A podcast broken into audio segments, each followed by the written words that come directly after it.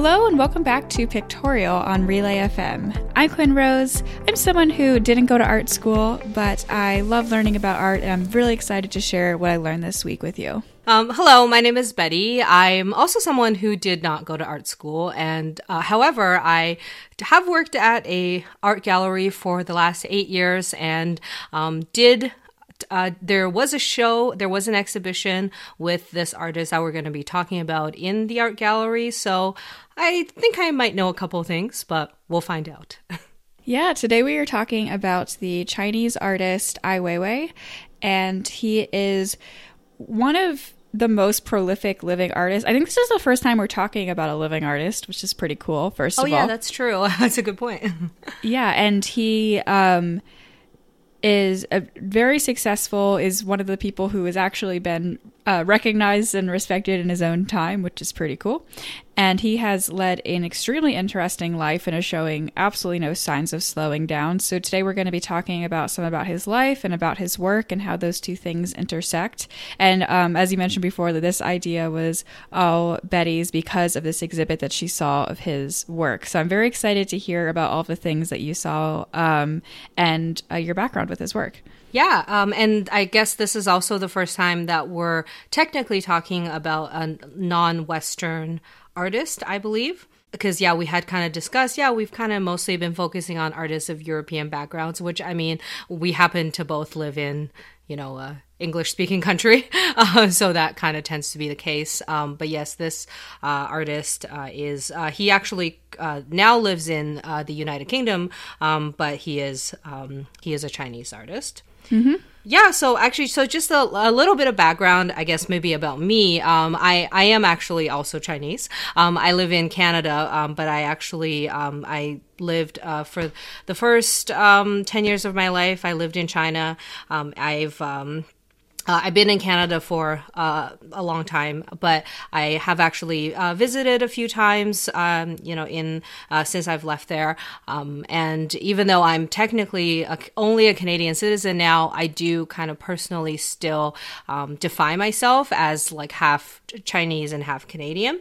Um, so for me, uh, when I saw Ai Weiwei's work for the first time, uh, it was very interesting to me because it was very relatable. Like you know, obviously he's uh, known to uh, talk about, or in his works, he would showcase things that have to do with um, Chinese history and Chinese tradition, um, but he's also someone who lived in the West for many years, so there's also that connection there.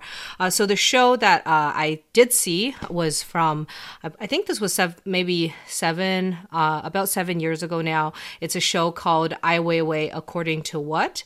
Um, it's kind of, it was a big show uh, that had I think I don't know if you would call it a retrospective, but it definitely had his work from like his early years uh, in New York in the 80s, uh, go, uh, and then going through some of his work in the early 2000s and then some of his work um, in uh, like the 2010s. Um, but what was interesting about this show was that it was uh, it was during the time when he was, I guess, under semi house arrest or at least like Beijing arrest, where he wasn't allowed to leave the city. And so uh, when we did the show at the AGO, uh, as well as uh, the show was curated by a curator from the Hirshhorn Museum in Washington, so it was traveling around North America and he had to like Skype and like, you know, do like virtual conference with the museum staff in order to implement and then some of his studio assistants did physically come to like canada and the us to help out. Um, but yeah it was like uh, it was interesting. Even when he spoke at like uh, like during the run of the show we usually have the artists or if they're living we usually have them speak and he had to speak like via skype and stuff like that. Um, so yeah it was quite interesting. Um, so i guess yeah like i was wondering in terms of like your knowledge of Ai Weiwei or uh, any of the works that you've seen uh, of you've seen any of his work before, what is kind of your background for Ai Weiwei, if any? I would say I have very minimal background. So we were just talking about how he was um, detained in China in 2011, and uh, so I was reading about this, and uh, he was arrested um, and held for 81 days, and then he was under house arrest slash not allowed to leave Beijing for almost four years. And because I was reading about this and how it was such a huge deal, and there were international protests about it, and messages in like the Tate Modern um, saying like "Free Ai Weiwei" and all this stuff. Um, but I was 14, so I missed most of it. I really did. I was not aware of any of this. I have heard of him um, and a little bit of his work, and especially when I started looking at um, his most famous works, I was like, oh yeah, like I've seen depictions of these places and like heard of these things. But if like if last week you had walked up to me and said like, "Who's Ai Weiwei?" I'd been like, I don't know. Um, so I find that very interesting that like that he is like so successful and has done so much work all over the world. And yet until i started sitting down to research him i was like i, I don't know. Um, i don't know if that's a personal failing or if that's a combination of like people just not talking a lot about contemporary artists especially like contemporary artists who aren't from like English speaking countries, that kind of thing. Um, so I think it's probably a combination of that and also just me not knowing a lot, as always. but yeah, but it was it, uh, especially the um, the series of photographs of him dropping the Han Dynasty urn is something that I have seen before and was actually reading about really recently. And then it came back up again when I uh, started looking into him, and I was like, "Ah, I was just reading about this." Yeah, yeah, that's definitely yeah one of his his most uh, famous as well as probably quite controversial works was dropping like priceless thousand year old Han Dynasty uh, urns.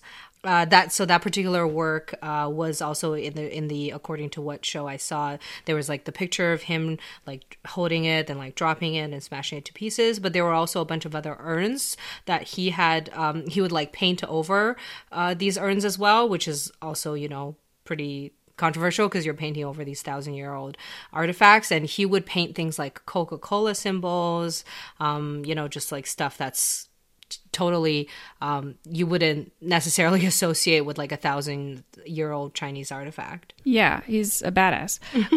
I want to get back to um, sort of his life overall, but uh, yeah.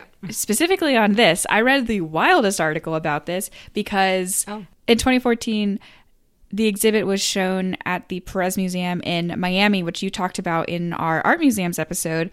And a man there named Maximo Caminero smashed one of the urns. Oh, and yeah. a- as a form of protest, interestingly, he was protesting uh, that he th- thinks that the Perez Museum should be showing local art, not global art, hmm. which, like, I don't oh. really agree with his form of with like what he was protesting, but Ai thought this was fascinating that so literally it's set up so you have the pictures of I smashing the urn and then you have these painted urns in front of that dis- the, that display like on a table and a man smashed one of those and it's so fascinating because it's like if he had been like this is a form of performance art like it would have been very effective because i'm like oh because then there's this question of like, well, who who is the vandal? Is it the the man who painted over the Han the Han Dynasty urn, or is it the man who smashed one of the urns? And are we are we upset because this is a 2000 year old urn that just got smashed? Or are we upset because it's a piece of art that just got smashed by a contemporary artist? Like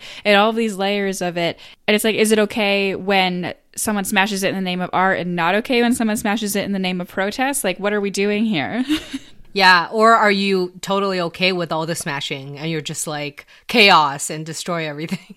Anarchy. yeah. Um yeah, I I had actually I had briefly heard about that, but I actually wasn't aware of that was the reason he smashed the urn. I don't know why. I just assumed he was like you know, protesting it in the same way that Ai Weiwei was. Mm-hmm. Uh, or maybe he was like, you know, or maybe you, he could have been protesting Ai Weiwei and be like, well, if he's going to smash Price's urns, I'm going to smash his stuff, uh, even though it's also urns.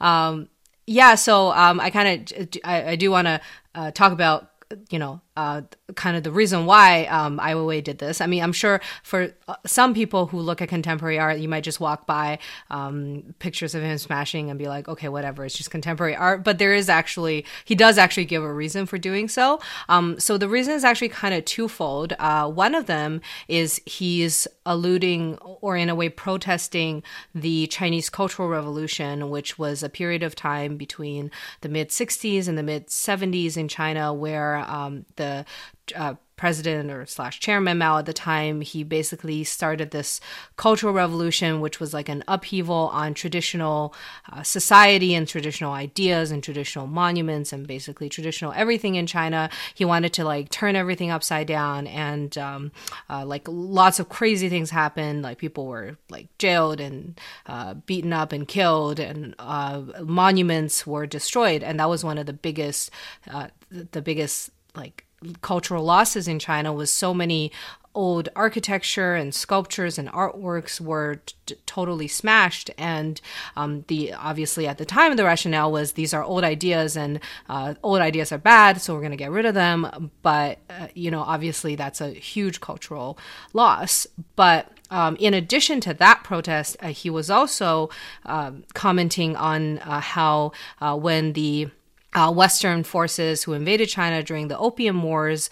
I'm, it's totally escaping me which temple or which um, architectural work they uh, famously like destroyed, but basically they went to these um, ancient um, like uh, ancient temples and ancient buildings uh, in Beijing and totally burned them all down, smashed everything, and also looted a lot of the art, and which a lot of which are still sitting in Western collections today. Um, so yeah, so I always kind of commenting on how uh, China itself, as well as international uh, historic people have basically come to China and desecrated and destroyed uh, all of this art. So he's kind of, you know, basically doing the same thing. And in a way, you know, you can kind of be like, ah, if you're protesting that, shouldn't you be like not doing that? But I mean, I guess, you know, uh, smashing something is a big way of like uh, really like making a big statement. Yeah. I mean, because it's this statement against traditionalism as well and, and this the, the, the reverence of ancient art over other things and like people's actual lives and people's lives who who were destroyed. And i think this guy is so cool. And And I do think this particular work of art, especially with the subsequent smashing that happened to his own art in this exhibit, is puts it in context of such an interesting conversation where he already made this very controversial statement um, about culture and artwork in conversation with like very real things happening in China. But it's interesting how we, as like the society of curators and artists and whatever decided like okay yes this is art this is uh, good and correct um, and we framed it we put it on the wall. And then rampant smashing happening outside of that context well like well that's vandalism. I didn't read any quotes of what he personally thought about it. Yeah. I don't think he's probably that precious about the urns themselves um, judging on how he treats them. But it's also like if that man had got up there and filmed himself doing this and declared it an artwork that he was doing himself would he be able to then put like the film of him smashing the artwork in his own gallery right? Like what are the layers to this? And at what point is it just a matter of like what we say like yes this is uh, done in the right context and this wasn't? Like is it do we just draw those lines or is there actually any difference between these two things? Or is it just that one person's motivation was better than the other one yeah, it could it could be like urn dropping inception. Like someone could smash it and make a video, someone could smash that videotape and make another video and then it could just keep going as long as we uh, as long as we think it's art. Yeah. so, and by we I mean like not you and I, but like the art establishment. so, yeah, we as in pe- oh. people and everyone who goes to a yeah. museum, you know. yeah. Um, yeah. So I kind of, um, I want to talk about uh, sort of on the topic of cultural revolution, just like a little bit of background on Ai's uh, own like personal life, personal history. Uh, so he um, actually he he grew up uh, during this time, uh, around the time of the Cultural Revolution. His father is a uh, was a famous Chinese poet named Ai Qing, um, but he in 1958 his father was denounced uh, during this thing called the anti-rightist movement, where um, I don't even think his t- father was like a rightist. He was probably more of a leftist, but in any case, uh, at the time, uh, anybody who like Mao's people didn't like was a rightist. So he was sent to uh, a labor camp in like northern China, and then eventually uh, they were also sent to Xinjiang uh, territories, uh, where Ai Weiwei actually lived there until he was 16, and then they were only able to return back home to Beijing upon Chairman Mao's death in 1976, which was the the end of the Cultural Revolution. So he kind of actually had probably a pretty difficult childhood because growing up in the labor camps was uh, not fun. Um, they were probably very poor conditions that he grew up in. And then also, you know, his father branded as this uh, dissident. Um, and then uh, just kind of growing up in this environment, I'm sure uh, shaped a lot of uh, things to come. Yeah, it's not hard to see where his motivation for his art comes from. Like be- before um, he himself was detained by the government. I mean, like what got him to that point in the first place was not only is he seeing what's happening to people around him, like he literally grew up like that. He literally grew up in a time that was so unjust to not only like people at large, but like his own personal family. So um, you can see why he would be very much set out with a very specific perspective on it. I found it interesting. I was reading about that people thought he was untouchable because he he was making dissident art, but he was so popular and so well known that everyone was like, "Oh, he's safe." Um, and then that China was like, "You thought." you thought he was safe, but he's not. I mean, to be fair, he was probably treated better than a lot of other people who have been dissidents in China have been treated. Um, I mean, at least he's still alive. Um, yeah. And he was released and actually allowed to travel internationally. And as soon as he got his passport back in 2015, he was like, see ya, and just left and got his, like, pretty much whole family out of there uh, Ai Weiwei is actually also was like a big supporter of the uh, Chinese uh, dissident uh, Liu Xiaobo. So he was um, a guy who he he basically he was like a very uh, outspoken pro democracy uh, thinker, and he was uh, arrested and imprisoned, and he actually eventually died in prison um, a few years ago. And so that's kind of what happens to most activists in who speak out against the Communist Party so the fact that he actually uh, lived does mean that he, you know, probably had it a bit easier than other people, but that's not setting the bar very high. so yeah, it's like he he made out better uh, than a lot of people, but still bad. It's all bad. yeah. This is my very nuanced politics take. it's terrible, bad, bad, bad. Yeah. Shouldn't be killing dissidents in prison. Yeah. Um, hey, so I just want to say again how much I love the First Amendment in the United States. It's really good, and we should keep it. It's that's a good idea. Um, so yeah, speaking of the United States, um, so Weiwei did live in U.S. the USA uh, from 1981 to 1993. He actually lived in Philadelphia, San Francisco, as well as uh, New York City. Uh, he spent the vast majority of his time in New York and he studied at the Parsons School of Design.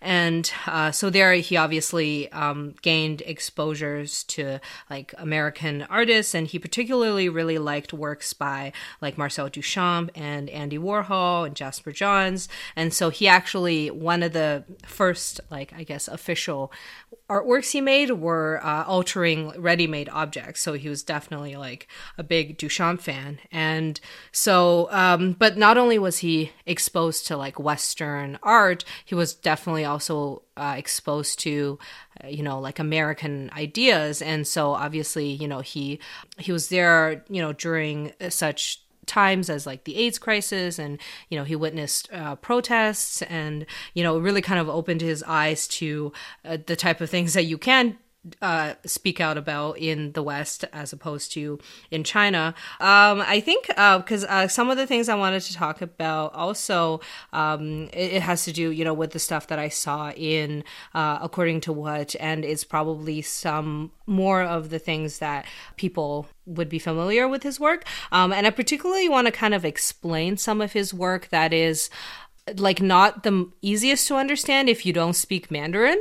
Uh, so there are some works I'm sure like you've seen or other people I remember when the show was on would walk in and just be like totally confused or would just brush it off as uh, contemporary art, you know, whatever. Um, and but like I think um, not all of Weiwei's works are like deeply philosophical, obviously. Um, in fact, some of them are just kind of ridiculous but he uh, he does actually a lot of his th- the things that he does actually there is intention and there is like a pretty concrete message in a lot of cases um, so one of the things that um, so he's uh, known for obviously like yeah is criticizing the government. Um, but one of his works that I, I, I like a lot is a it's a series of uh, photographs he did. It's called uh, I think it's called.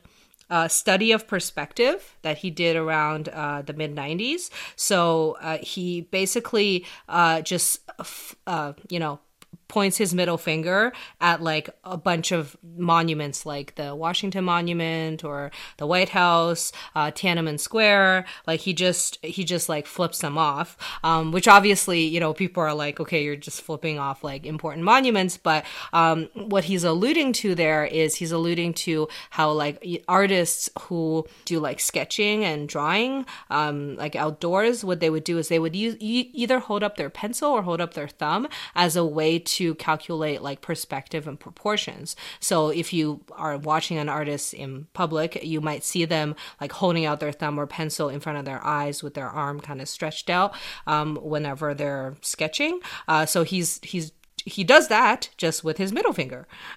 so, because you don't have to use your thumb or pencil, you can use any finger you want. Hmm. so, uh, so that this that's kind of just gives you an idea of like that's just kind of his thing. Like one of his first art exhibitions after he returned to China um, I just like I love his titles. He did this exhibition called F- Off in Beijing, so th- that one is uh, I think the first time he showcased his uh, droppings of the urns. Uh, but it actually featured a lot of other Chinese contemporary artists. Um, one of them is actually one of my favorite artists. Uh, his name is Song Dong. Uh, the work he has in there is a work called Stamping on Water. Maybe we should do an episode on Song Dong because he's great. but um, uh, onto one of the other works that Ai Weiwei uh, did that I just think is hilarious um, is so he uh, basically made the sculpture of a llama. So it's like a white porcelain sculpture of a llama. Um, and he named it Grass Mud Horse, uh, which is like a trans uh, or a literal translation of how you say llama in Mandarin. So in Mandarin, uh, llama is called uh, Cao Nima, which um, means like grass mud horse, uh, but it sounds really similar to your mom. so like so he just so he has these pictures of him just holding the llama or like uh, or he will write uh Nima on uh, like a whiteboard or blackboard uh, or he'll just like say it uh like deadpan into a camera so anyway it's it, like it's yeah it's just one of those things where like if you didn't know like you know what that word meant in mandarin you probably are just like it's a llama like mm-hmm. okay um but so the other thing i think he had a few like uh kind of like political videos where like he was he was like literally saying like grass mud horse like Chinese government or like uh or you know uh, or, or grass mud horse or like Caonima motherland.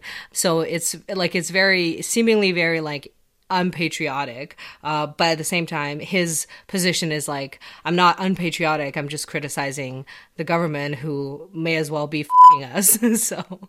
Yeah. This is they don't really have an equivalent in english because yeah. like the level of punning in Mandarin is very good yeah. and beyond um, any romance language. Yeah, exactly. So yeah, it's either because um, yeah, Mandarin is a tonal language, so like confusingly to like non-tonal language speakers, like if you say uh, something in a different tone, it could be mean something totally different. Uh, so actually, one of the reasons why there's so much uh, there's so much like punning. Uh, one, obviously, because Mandarin is so easy to pun. Um, but and also using similar characters, but also because of censorship. So like you know whether it's Weibo or online, like in, in so many different um, platforms like uh, the government will literally just ban a certain word. Like you can't even say tiananmen anytime around the anniversary. Um, you can't say like you know obviously swear words and stuff. Um, but so people would use these um, like alternative words to try to get around the censors. But what's funny is then the censors will then start banning even the replacement words. So they'll ban like a totally just non-offensive or seemingly non-offensive words like river crab and you're just like what um, so yeah it's it, so it's it's it kind of creates this really like hilarious culture in a way um, but yeah he did also sculpt uh, this huge pile of porcelain sculptures of uh, river crabs as well. And then um, I believe it was in like 2009, uh, his some of his fans had a river crab feast at his Shanghai studios uh, just before it got torn down by the officials because they didn't like him. so um, and so yeah, uh, to, so to like Western um, or non-Mandarin speakers, you might be like, what is the significance of a river crab? And so uh, essentially, the river crab um, in Mandarin is um, pronounced 和谐, which actually sounds exactly the same as uh, the word harmony. And so uh, the a reason this is like important is because uh, back in the 2010s there was a, um, a like a f- famous Chinese Communist Party slogan, uh, quote "realization of a harmonious society," uh, which was kind of like the party's um, like a slogan for a bunch of their policies that's like officially touted by the president at the time, President Hu. Um, but a lot of people basically like um, just thought you know it was a, it was kind of a failed policy because you know they were they were always trying to just be like very harmonious, very PC, but it just turned out to be censorship. Um, yeah, so people would start to uh, criticize. Uh, so they would criticize the harmonious policy, but then, of course, officials just banned the word harmony or harmonious to keep people from protest protesting the policies. So then people started to use river crab as a way to criticize the policy. So then they banned the words river crabs. so I think eventually you just can't say any words on Chinese internet anymore because they'll just ban every single word possible. Um, oh yeah. And obviously, this yeah. podcast is banned. We were we've already been banned because we mentioned uh, Chinese art two episodes ago. So like, we're just really diving right in on this. We don't want anyone in China to be able to hear this podcast.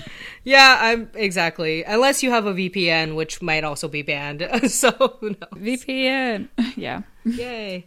Um, but anyway, so yeah, that's just kind of um an overview of how, some of his more uh, punny works. Um, but so I was the one thing I was wondering about is I was wondering if you've heard about um, his artworks surrounding the uh, 2008 uh, earthquakes in China. Well, this is what got him really in trouble, wasn't it? Yeah, yeah, definitely so I think yeah, he did a bunch of stuff, and you've probably either seen or heard of it. Like um, one one that was really famous is he gathered um, backpacks from students, um, backpacks that were left um, in the earthquake, and he kind of made like these big quilts. Um, one I think was displayed in Germany. Um, he made a big quilt that's basically on the side of the building out of um, like disposed or sorry, um, out of backpacks that he found at the earthquake, and the quotes um, uh, ended up being this passage in Mandarin uh, that's basically said, uh, She lived happily for seven years, which was the quote of one of the uh, mothers who lost her uh, daughter, I believe, in the earthquake in 2008 earthquakes in Sichuan.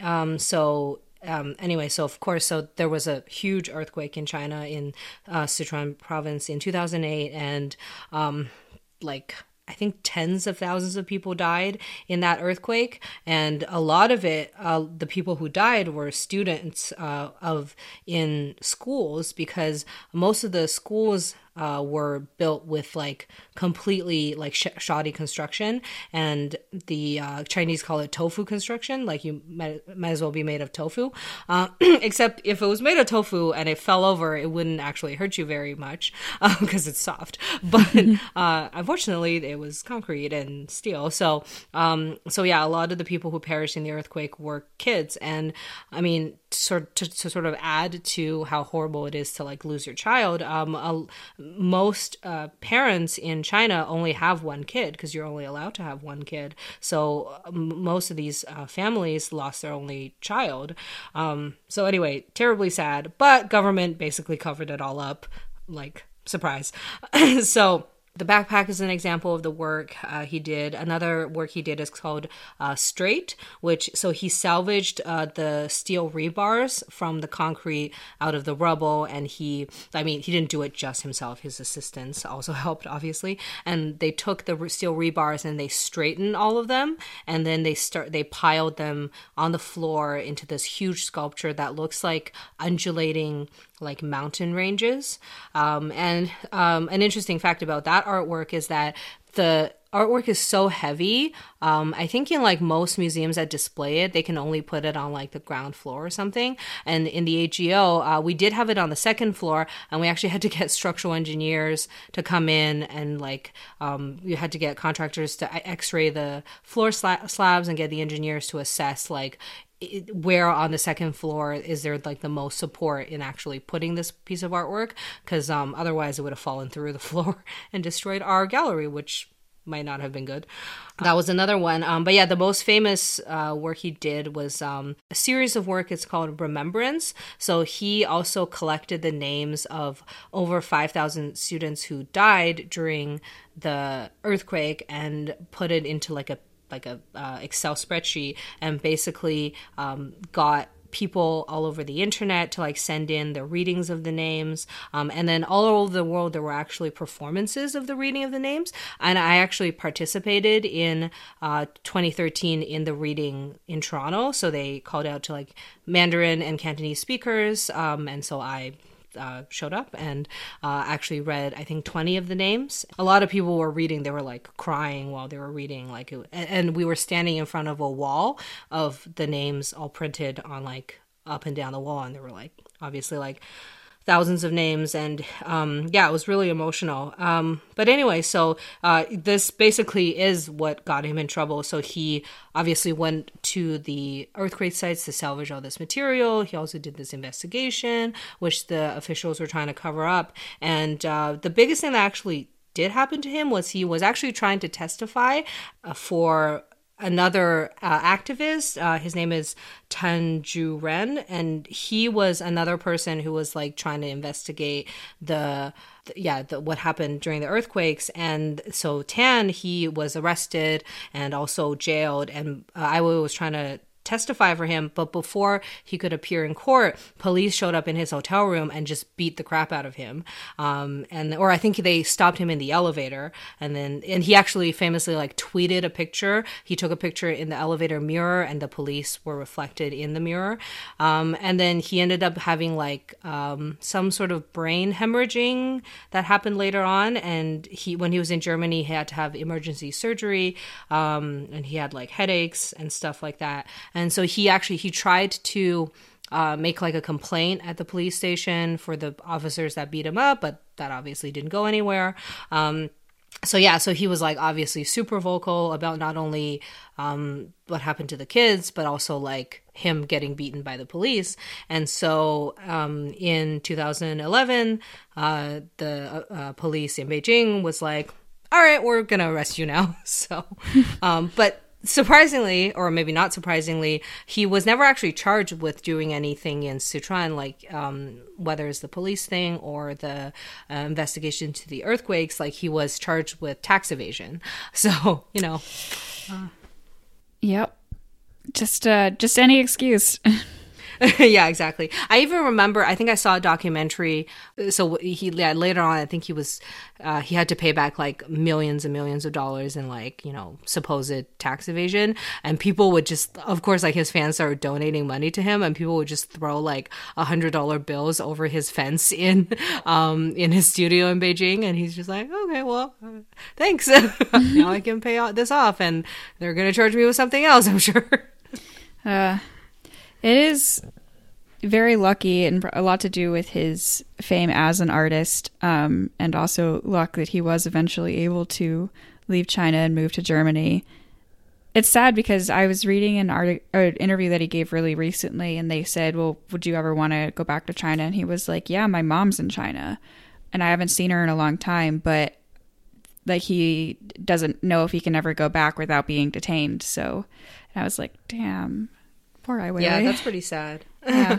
yeah. Well, I'm I'm hoping this podcast doesn't lead to me not being able to visit my family, but we'll Uh-oh. find out. Uh, no. well, if we. I'm pretty sure we're this is not going to reach the radar of the Chinese government, but if it does, I am officially sorry. no, that's okay. Um, well, you know, um, what are you gonna do? Um, but I don't think I'm important enough anyway, so that's okay. so, yeah, I I, just, I do think like so. Yeah, overall, yeah, he's definitely like a very um like he, he's he's definitely a very like outrageous and that's kind of his shtick and um that obviously ticks off a lot of people um i have like talked to you know chinese people um and asked them or just anecdotally like what they think of him. And like uh most people i talk to like they don't they obviously don't like um dislike him in a way that like you know party officials would. But i think a lot of people just think of him as like kind of they just think he's like she's just like super gross i guess like because he's kind like in china he's known for like uh he, he also at one point got charged with like pornography because you know he did all these like nude pictures of himself and other people. And uh you know obviously he just calls it like art. It's nude photography. And he flips off the um tiananmen. So people kind of just think yeah you know he's just kind of like a hooligan you know he's kind of gross. And so yeah i think people like don't like him because of that. Um but i do i think one thing so like kind of before we wrap up i do want to um turn people's attention to in terms of his art. Like he is obviously known for these things you know like um grass mud horse and stuff like that. But some of his artwork is actually like really beautiful and really elegant. Um, one of my favorite works of his um, is actually called uh, Grapes. Um, he put together uh, he he again like he does ready mades and he likes to modify furniture and he'll so he took like hundreds of uh, round uh, old like probably Qing Dynasty stools, and he just like nailed them together, and then he chained them together in a way that looked like grapes like if you look at it from far away. And um yeah like and it's it's funny because when i'm uh, i was in uh, la recently and i saw one of his works uh, again he like modified a bunch of uh, chairs and he um like he likes to put furniture together. And it's almost like i can just tell what an Ai Weiwei work is without even looking at the label because like whenever I see like furniture that's like being smashed together but in kind of like really like beautiful elegant ways it's like almost definitely him.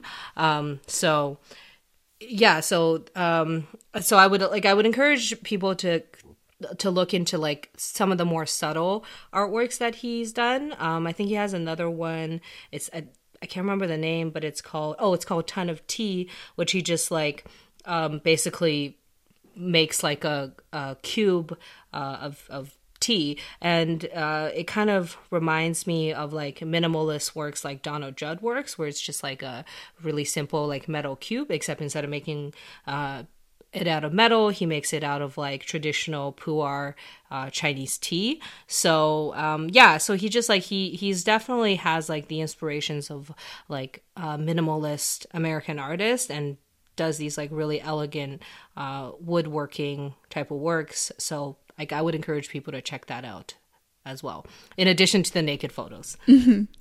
yeah, I mean he's a prolific artist and he's I think it's really cool on how many different mediums that he's worked on, how many different styles and that obviously he's gotten sort of the most attention for these like huge scale or super controversial things, but he also has as you were talking about like done these really beautiful things as well as my con- sort of concluding thought on him, I think he's such a quintessential contemporary artist in that a lot of the work he does, like, is obnoxious and he does kind of seem like a hooligan sometimes, as you were talking about. And most of the stuff that he does doesn't seem like it's very non traditional. Um, and it's a, a lot of this stuff is just like, well, what's that? It's do that. This is this is an art like that that kind of thing. I think is a, a reaction that a lot of people could have to his kind of art.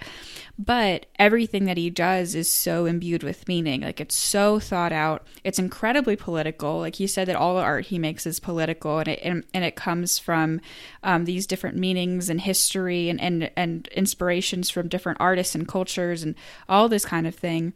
And so, and it, that doesn't mean you have to like it or you have to like be into it or, or all that kind of thing. But I, but I do think it's cool that something that can seem like really simple or or just created to like freak people out on the surface does have such a specific message and is trying to achieve something in a way that's not immediately obvious.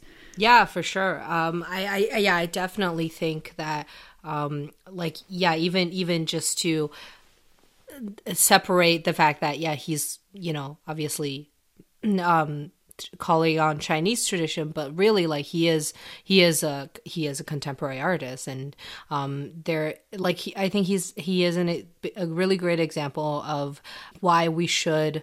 Uh, shouldn't just like dismiss contemporary art as just like oh you know it's just a square box or it's just you know a piece of wood on a wall his work should encourage us to like look more closely and look deeper into these works and um, to try to you know um, figure out whether it's it's context or history or message or meaning um, or you know or even including appreciating like the beauty of the work. Um, but yeah i i definitely think um, he's yeah he is a really great example of how we just we should we should look deeper into contemporary art.